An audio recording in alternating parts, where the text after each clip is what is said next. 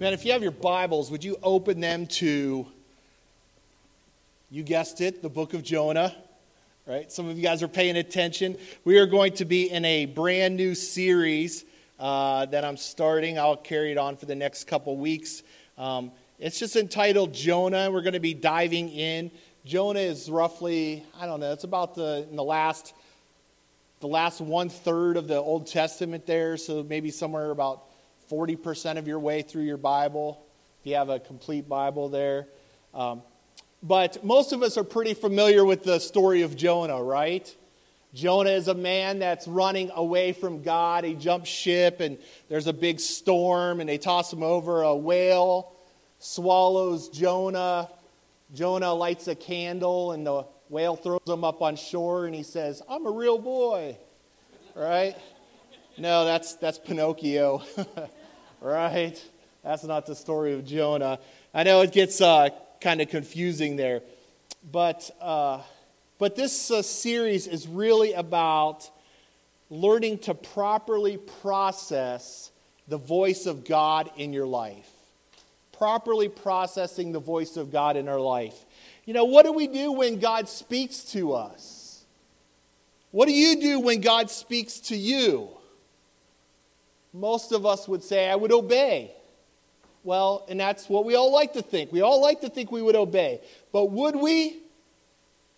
I bet you that we would obey when we're referencing those things that God asks of us that are palatable and that are things that we can handle. You know, like when God says, hey, go to church. Right? I think I can handle that. I can, I can do that, God hey, you know what? Um, hey, put 20 bucks in the offering. I'm like, okay, God, I, I think I can handle 20 bucks. I got plenty more over here.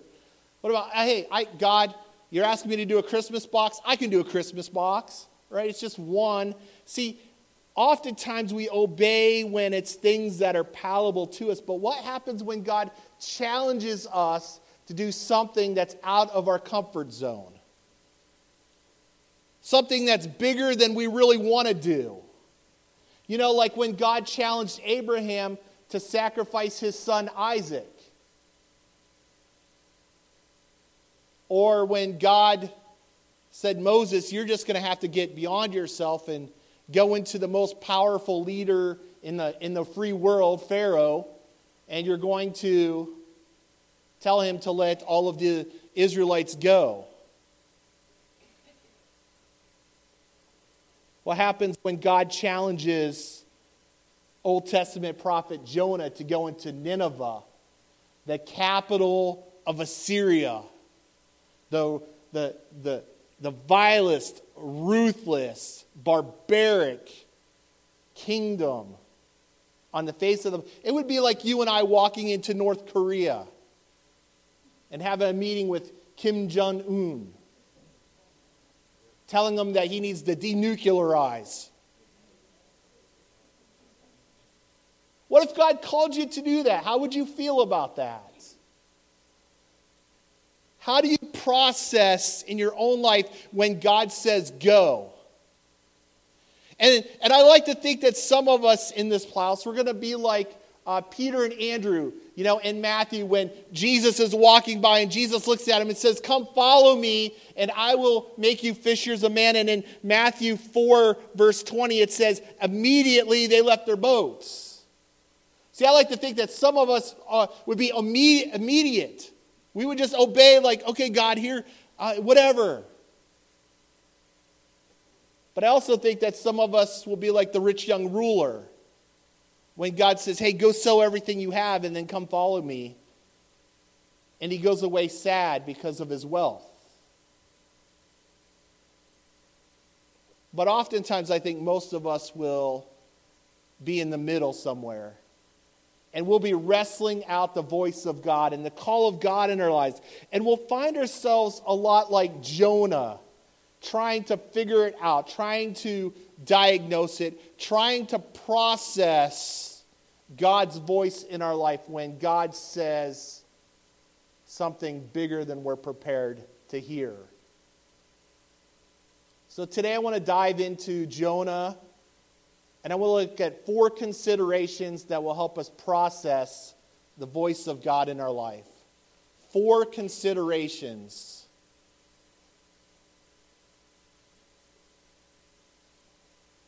And I'm going to move quick today. I know time is escaping us. The first consideration is that God is always speaking to us. God is always speaking to us. Uh, if you look at verse 1 of Jonah chapter 1, it says, The word of the Lord came to Jonah, son of Amittai. And it's at this point of the story, um, I'm sorry, at this point of the story, Jonah is already uh, a well recognized prophet. He's already famous in his own right. His name in Hebrew means dove. He is a messenger of peace.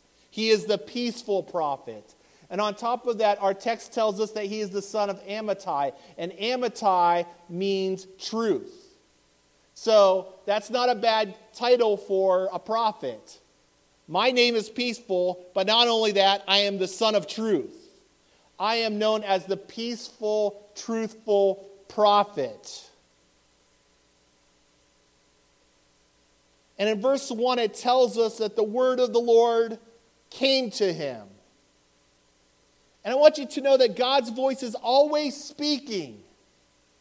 We learned uh, a couple of weeks ago through Balaam's donkey about how God will go through great lengths to speak to us.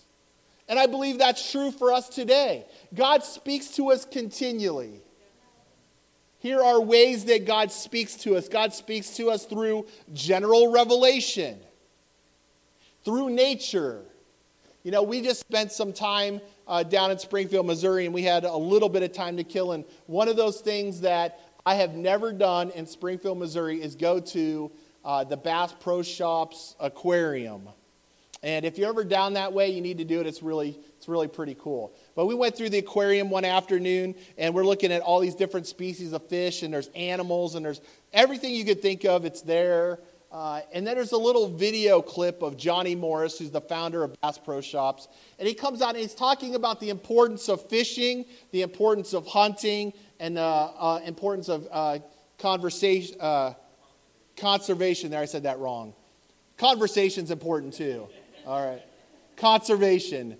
Thank you. But he's talking about that. He says every time you step out into nature, every time you go out, every time you go fishing or you go hunting, you are going to the church of nature. You know, and, and that's how God speaks to us. Everything in creation echoes his greatness, echoes his fame. Johnny Morris, in, in that clip, he was really just echoing the Apostle Paul. Paul says this in Romans chapter 119. He says, what may be known about God is plain to them because God has made it plain to them. For since the creation of the world, God's invisible qualities, his eternal power, his divine nature have been clearly seen, being understood from what has been made, so that people are without excuse. And so we can see clearly see and clearly hear God through what he's created. That's called general revelation. But some of us are a little bit slow. We need something a little bit more than just general revelation, right? And so God speaks to us through written revelation. How many of you guys are thankful for the Bible? Amen. Without the Bible, I would be lost. See, the Bible's more than human wisdom or human understanding. It's more than just good people or prophets that wrote down good stuff. It's more than just historians that chronicle the, you know, Israel's history or the life of Jesus. This is God's word spoken to us. 2 Timothy 3:16 says, "All scripture is God breathed." In the in um, sorry, in the Greek there, God breathed is theopneustos. Theopneustos, which means divinely breathed in. And this idea of us breathing in um, and it giving life is woven throughout Scripture. We understood that when God formed Adam in the Garden of Eden, what did he do? He formed Adam out of a pile of dirt and dust, and that's nothing more than it, than it was until God breathed into Adam the breath of life. We see in the New Testament that Jesus gathers his disciples around and he breathes into his disciples the Holy Spirit. And it's the same idea and the same language that we understand that God breathes into Scripture. He breathed into the Bible that we have. And so this is like God's DNA to us. You want to know more about God? Get into His Word. Get into His Word. God also speaks to us not just through general revelation or written revelation, but God uses other people. Thank God. Sometimes we need other people to slap us upside the head, right? Or if you saw my sister's Facebook, slap us with a tortilla shell, right? Nobody saw that. Right Now you're all intrigued. You don't want to know. I'll just, I'm just going to move on. Go to Facebook, you'll see it. But God speaks to us through other people. Ephesians 4:11. So God, um, sorry, Christ gave Christ himself gave the apostles, the prophets, the evangelists, the pastors, and teachers to equip his people for works of service so that the body of Christ may be built up. So you can hear the word of God through other people. That's how God works. How many of you have this voice in your head that tells you right and wrong? And that voice in your head sounds a lot like your mother. right? And we all have it, it's ingrained in there. And, uh, and that's kind of the way that God speaks to us through pastors and through teachers and through other people. It's coming from a different source, but it's God's voice. And we discern that and we recognize that. Sometimes God goes a step further and God speaks to us supernaturally. We heard a prophetic utterance today, and God uses that. In Acts chapter 2, there's this outpouring of the Holy Spirit, and um, it's wild and crazy for a little bit, but the Holy Spirit brought gifts for the church and for use in the church, which Paul outlines in 1 Corinthians uh, 12 through 14. You know, and one of those is the gift of prophetic utterance. And we believe that comes from God. Well, how do we know that comes from God? Because we do a couple of things. We take it and we tear it apart. And, it, and your pastor discerns that, whether this is for the, the benefit of the church or not. What is the spirit that it's given in? All of those play a factor. But beyond that, we take what is said through prophetic revelation and we match it up against written revelation. And the two have to be consistent, they have to match. If prophetic revelation does not match written revelation, your church has a problem. Figured I'd get an amen. That's how all cults start, right? Cults start when people and believers place prophetic revelation above written revelation. You guys understand what I'm saying here? So we always have to fact check everything against God's word because we know God is the same yesterday, today, and forever. God is consistent in his message to us. He's consistent in his love and his grace. And so when we hear people say outlandish things, maybe through prophetic utterances, we have to fact check that. God not only speaks to us supernaturally, but maybe the most important way that God speaks to us is that small, quiet voice that He speaks to our hearts. And we hear it and we discern it.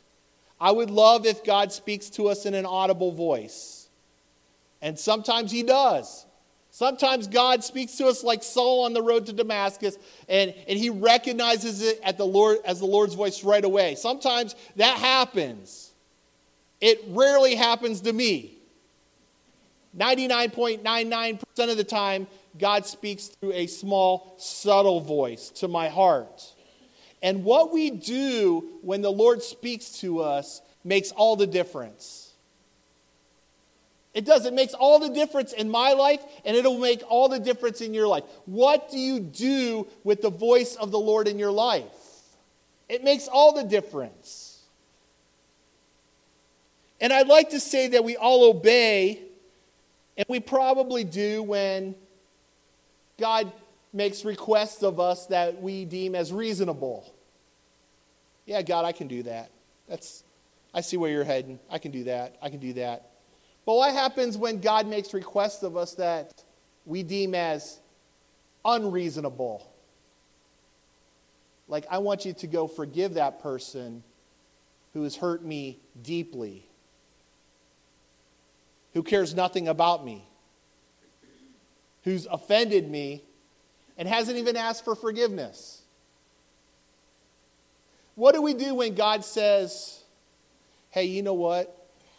You need to start giving and tithing in, in, into the kingdom of God. You need to start giving 10%.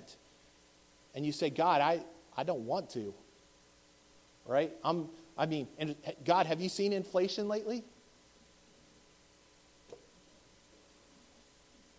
It's crazy, right? What happens when God says, hey, pack up everything you have and go, like he did to Jonah? Not only go to a nice country that you're going to like and the people are going to be friendly. No, go to a place that you're going to hate. Go to a place that you personally despise. Go to a place where, uh, where it's a security threat and you are not going to feel safe walking down the streets. Go to a place where you're not sure if they're going to receive you or not. This is where Jonah's at when God told Jonah to go. He says, Go to the Ninevites. Oh, I'm only on point one. I only got one verse in, folks. oh, this is going to be a long series. Right? Second consideration there will always be a ship sailing in the wrong direction. There's always a ship sailing in the wrong direction. Let's, let's read on. Verse 2 says, Go to the great city of Nineveh and preach against it because its wickedness has come up before me. But Jonah ran away from the Lord and headed for Tarshish. And he went down to Joppa, where he found a ship bound at the port. And paying the fare, he went aboard and sailed for Tarshish to, free, to flee from the Lord. See, the Ninevites were not good people, they were barbarians. They were ruthless. That's what they were known for. Israel hated the Ninevites. That was their chief enemy at that time. And when you understood how bad Nineveh was, you would probably side with the Israelites. Nineveh, it says, the Assyrians, when they would come into a country and they would wage war to take it over, it was said that they were so brutal in the way they would handle captives that people would just be utterly afraid before they even got there. They would kill all sorts of people. It didn't matter, young, old, military, or civilian. Everybody was getting killed. On top of that, they would have their way with the women before they would kill them. And on top of that, there was no age restriction on the women that they chose. Trying to paint that in the best possible light in church. But that's how ruthless the, the, the Assyrians were. They would torture the kids. They would take the husbands out of town and they would skin them alive. They would bury them neck deep in the, in the, in the sand of the desert there. They would rip out their tongues. And while they're there dying in thirst all night long, they would play Justin Bieber songs. Oh. That's how bad it was, folks. Now, that last part I made up. It's not scriptural. But the rest is. They were so ruthless that it was rumored that whole towns would commit suicide rather than face being overtaken by the Assyrians. And so I kind of get why Jonah doesn't want to go. Would you want to go? I'm not sure I would want to go either. And this is the fact that, that Jonah has this message from the Lord. He knows it's from the Lord. The Lord's calling him and telling him to do this, but yet within him, he has this internal struggle because he ain't going out like that. Right? I, I don't want to do it. Here's a spoiler alert, church. God oftentimes calls us to things that we don't want to do. He does. He doesn't give us things that we want to do all the time.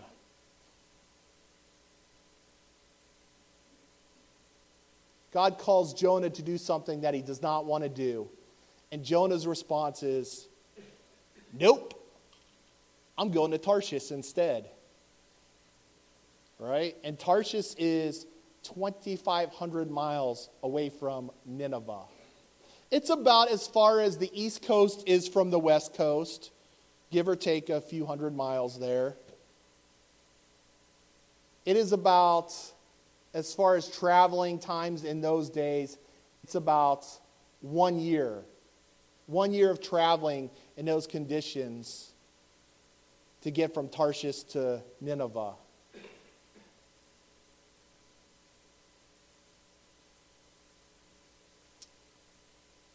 One year is a long time to be running from God. Some of us here in the room have been running from God longer than that. It's a long time to run from God. And here's the, the real truth of it it's found in verse 3. It says, After paying the fare, he went aboard and sailed for Tarshish to flee from the Lord. See, anytime you take a ship heading in the wrong direction, there's always a fare to pay. There's always a price to pay. And that price is steep. Let me tell you this running from God will take you further than you want to go, it will keep you longer than you want to stay, and it will cost you more than you want to pay. Always does. So let's read on in our story, verse 4. Then the Lord sent a great wind on the sea. Such a violent storm arose that the ship threatened to break up. All the sailors were afraid, and each cried out to his own God. And they threw the cargo into the sea to lighten the ship. But Jonah had gone below deck, where he lay down and fell into a deep sleep. And the captain went to him and said, How can you sleep? Get up and call on your God. Maybe he will take notice of what of us so that we will not perish. And then the sailors said to each other, Come, let us cast lots to find out who is responsible for this calamity. And they cast lots, and the lot fell on Jonah. So, this leads me to a third consideration today. The storms in our life are meant to grab our attention. They're meant to grab our attention. Well, isn't that that's relief, church, that God isn't trying to destroy us with the storms in our life. Right? God doesn't want to destroy us. He sends things into our life to nudge us back on track. To get us back in the direction that we're supposed to be going. If you look at verse 4, it says, The Lord sent a great wind on the sea. But maybe a better uh, translation of that would be the New Living Translation it says that the Lord hurled a powerful wind over the sea. The Lord hurled, and I like that, that definition there. It's, uh, that's also more true to the original language it was written on. But it tells us that this storm was not accidental. The Lord is the one that brought it. The Lord hurled it. And the, the idea of hurl shows an intensity of which that storm was coming upon them. You know, like there's a difference when your kids toss the ball to their brother and sister and when they hurl it at their brother and sister. There's a difference. And so here, God is hurling the storm towards them. Which leads me to this truth that God knows the right intensity of the storm to get us back on track. He's not going to send us a storm that is too big, that will destroy us. Yet, He's not going to send something into our life that doesn't get our, our, our attention. The Lord knows the right intensity of the storm. And it leads me to another unfortunate reality that Jonah is not the only person experiencing the storm. Every sailor on that ship has to deal with it.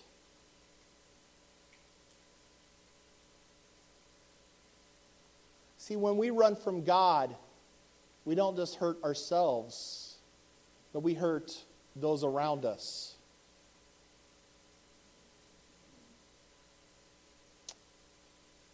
And teenagers, when you're running from God, you are not just hurting yourselves, but you're hurting your parents. How many times do we pray for our kids that they would get back on track?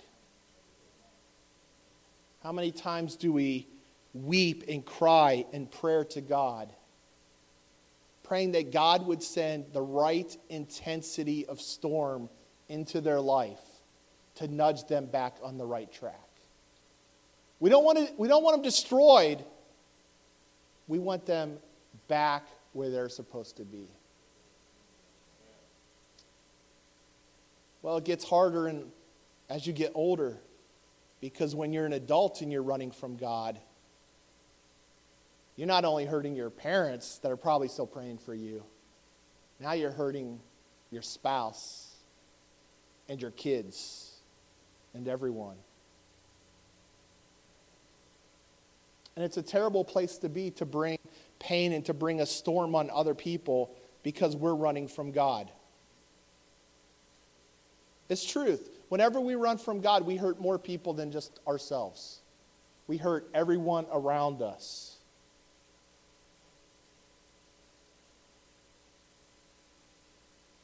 And so the sailors know that you know it's funny they're not they're not real biblical people they're not real spiritual people sailors and uh, they're calling on all their gods and they realize hey we better wake up jonah because our gods aren't doing nothing and so uh, they do what they only know how to do. They don't pray, they cast lots. And the Lord works through the lots, and it falls on Jonah. I would imagine that that scene on that deck worked out like an intervention. You know, like where, hey guys, this is getting real serious. Let's get everyone, all, all hands on deck, which I wear my nice nautical shirt today all hands on deck. We're going, we're going on shore. We got to figure this out or else we're all going to die. It's an intervention. And then at that moment, all eyes turn to Jonah. They say, Jonah, you're to blame for what's going on. And so verse 8 says So they asked him, Tell us who's responsible for making all this trouble for us. What kind of work do you do? Where do you come from? What is your country? From what people are you? And Jonah, in this moment, has this awakening. It's, it's the sin in his life. And, and he's fighting, the, the crew there, they're fighting for their lights. And, and he, they're at their wits' end. They don't know what to do.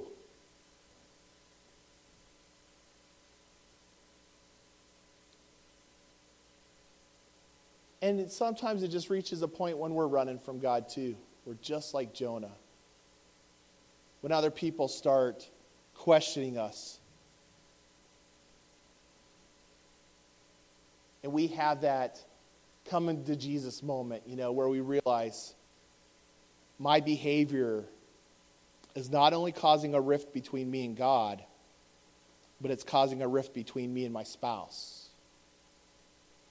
causing a rift between me and my kids, me and my job, me and the church. And Jonah begins, maybe for the first time there on the boat, to see the impact of his decision. And he's feeling the weight of it.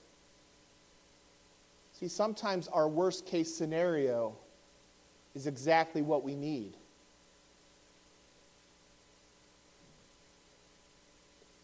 Sometimes when we hit rock bottom, we have nowhere to go. And we've already burnt every bridge of everyone that ever, you know, we thought we could depend on. And we got nothing else. Sometimes our worst case scenario is is the best place for us. Because there is nowhere else to go but to God. And there's a beauty in that. I just preached at Teen Challenge um, last week, and uh, those guys were right there. And they understood it. There's nowhere else to go but to God. And there's a beauty in that. So maybe the storms that we have in our life aren't meant to cause us pain. They're not meant to destroy us. They're caused to nudge us back on track. And maybe when our world is falling apart, that is the right place for God to turn things around. And Jonah knows at this point in the story, he knows exactly what has to happen. He knows that they have to throw him overboard. You got to go over the ship. However, the sailors try to do it in their own strength. He answers them in verse 9. He says, I'm a Hebrew. I worship the Lord of God who made the sea and the dry land. And then in verse 10, they're terrified and they said, What have you done? Um, and they already knew that he was running away from the Lord because he told them. But verse 11, the sea was getting rougher and rougher and rougher. So they asked him, What should we do? to make the sea calm down for us. He says, verse 12, pick me up, throw me into the sea, and it will become calm. I know that it's my fault that this great storm has come upon you. So they know what to do. Pretty clear. Jonah knows exactly what to do to remedy the situation. The sailors know because Jonah just told them. But verse 13 says, Instead, the men did their best to row back to land but they could not, for the sea grew even wilder than before. This leads me to the last consideration here, the fourth one. Our storms of life will grow, they'll grow stronger until we learn to surrender. See, the sailors are battling for their life, and they know what they got to do. They know they got to throw Jonah over, but yet they're trying to fix it in their own way and they say, no, you know what? We're going to try to row back to land. But what happens? Verse 11 says the seas are growing rougher and rougher. And then also in verse 13 it says, instead the men did not, uh, they did their best to row back to land, um, but they could not. The sea um, grew even wilder than before. How many of you guys know when you try to fix your problems away from God that the storm just gets bigger and bigger? And it just gets wilder and wilder? And you know what happens? We just get deeper and deeper in it. And we say, man, I'm running from God, but you know what? I don't need God right now. I can fix this on my own. Truth is, the storm just intensifies more and more and we suffer more and more. And the people around us suffer more and more. And no matter what they do, no matter how they tried to remedy it, the storm grew wilder than before. This, my friends, is the reality from running from God. So they cried out to the Lord Please, Lord, do not let us die for taking this man's life. Do not hold us accountable for killing an innocent man. For you, Lord, have done as you pleased. And in verse 15, they're obedient and they take Jonah and they throw him overboard. And the raging sea grew calm. And as I close today, maybe Courtney, if you could come to the piano. I want you to know that the storms will not, well, they will not quiet in your life until you learn to surrender. Would you bow your heads and close your eyes? And I just want to bring this just to a point of challenge today because maybe you're here today and you identify a little bit with Jonah and you say, Man, I've been running from the Lord. I've been running from them. I've been going the opposite way. I've been going in the opposite direction. And I feel, Pastor, I feel what you're saying. I feel like the storms in life are, they're intensifying. And maybe today in this place, you say, you know what, I want to, I got to make it right. I need to surrender to the Lord. And if that's you here today, I just want you to slip up a, a hand so that we can pray for you. If you say, Pastor, I've been running from the Lord, but today I want to fully surrender, I want to give my life back to God.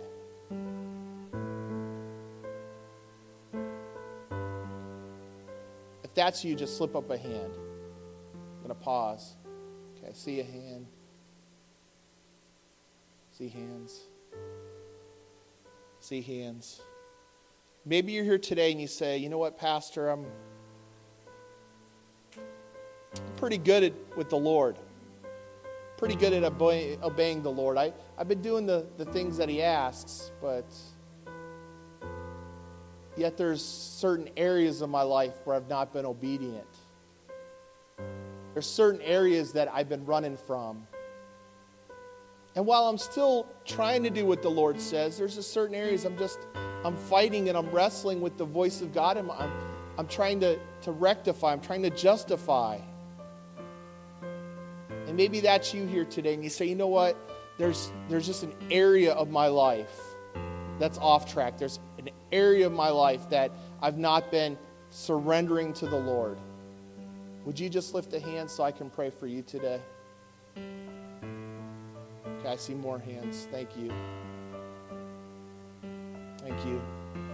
Now, Lord God, today in this place, God, you've seen our hands. God, and in the quietness of this moment, Lord, in the stillness, God, Lord, we realize that our only hope is to surrender. To surrender to you.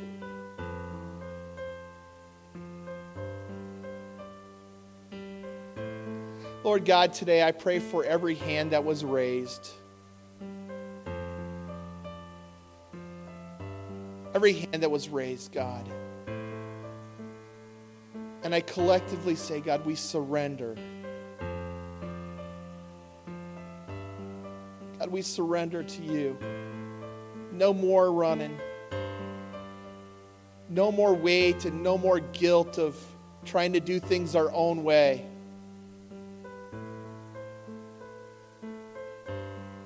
But God, we surrender.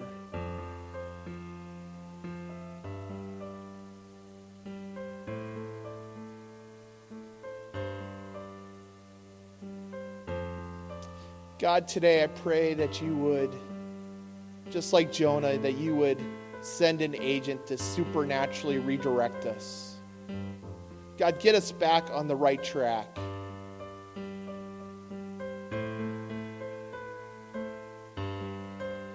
And I pray against every storm that's come into our lives that we think is going to kill us, we think it's going to destroy us, and and the weight we feel from those storms, God, I pray right now that as we surrender, Lord, that all those storms would quiet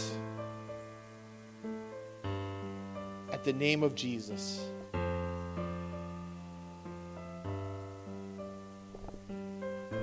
Lord, I thank you for what's being done in this place, God.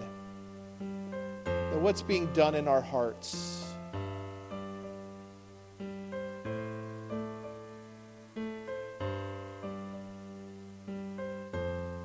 God, I'm going to ask that your Holy Spirit continues to solidify this, this moment.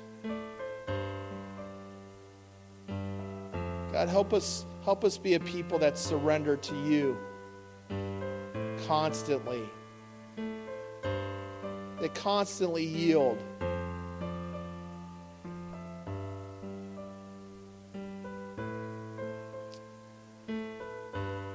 Lord, I'm sorry and Lord, I repent for, Lord, all the, all the times I've tried it on my own.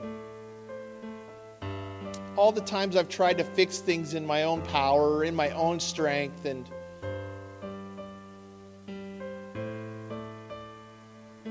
the times when I try to steer the ship back to shore.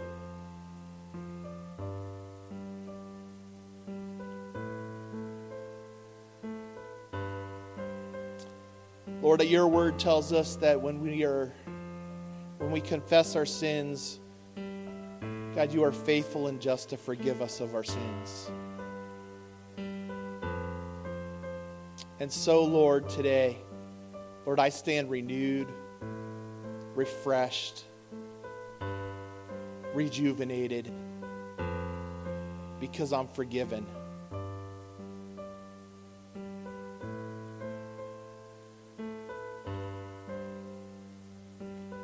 Now, Lord, I pray that as we go our separate ways, God, and we go out to our daily lives, our workplaces, God, that, Lord, that we would take this attitude of surrenderance, this mindset of yielding unto the Lord. Lord, would that be our foundation? To constantly say, as Jesus said, it's not my will but it's your will.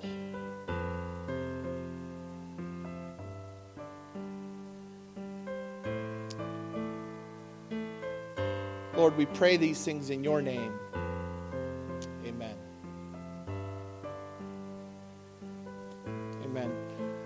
God bless you, church. If you guys would like to spend some time in prayer, these altars are always open.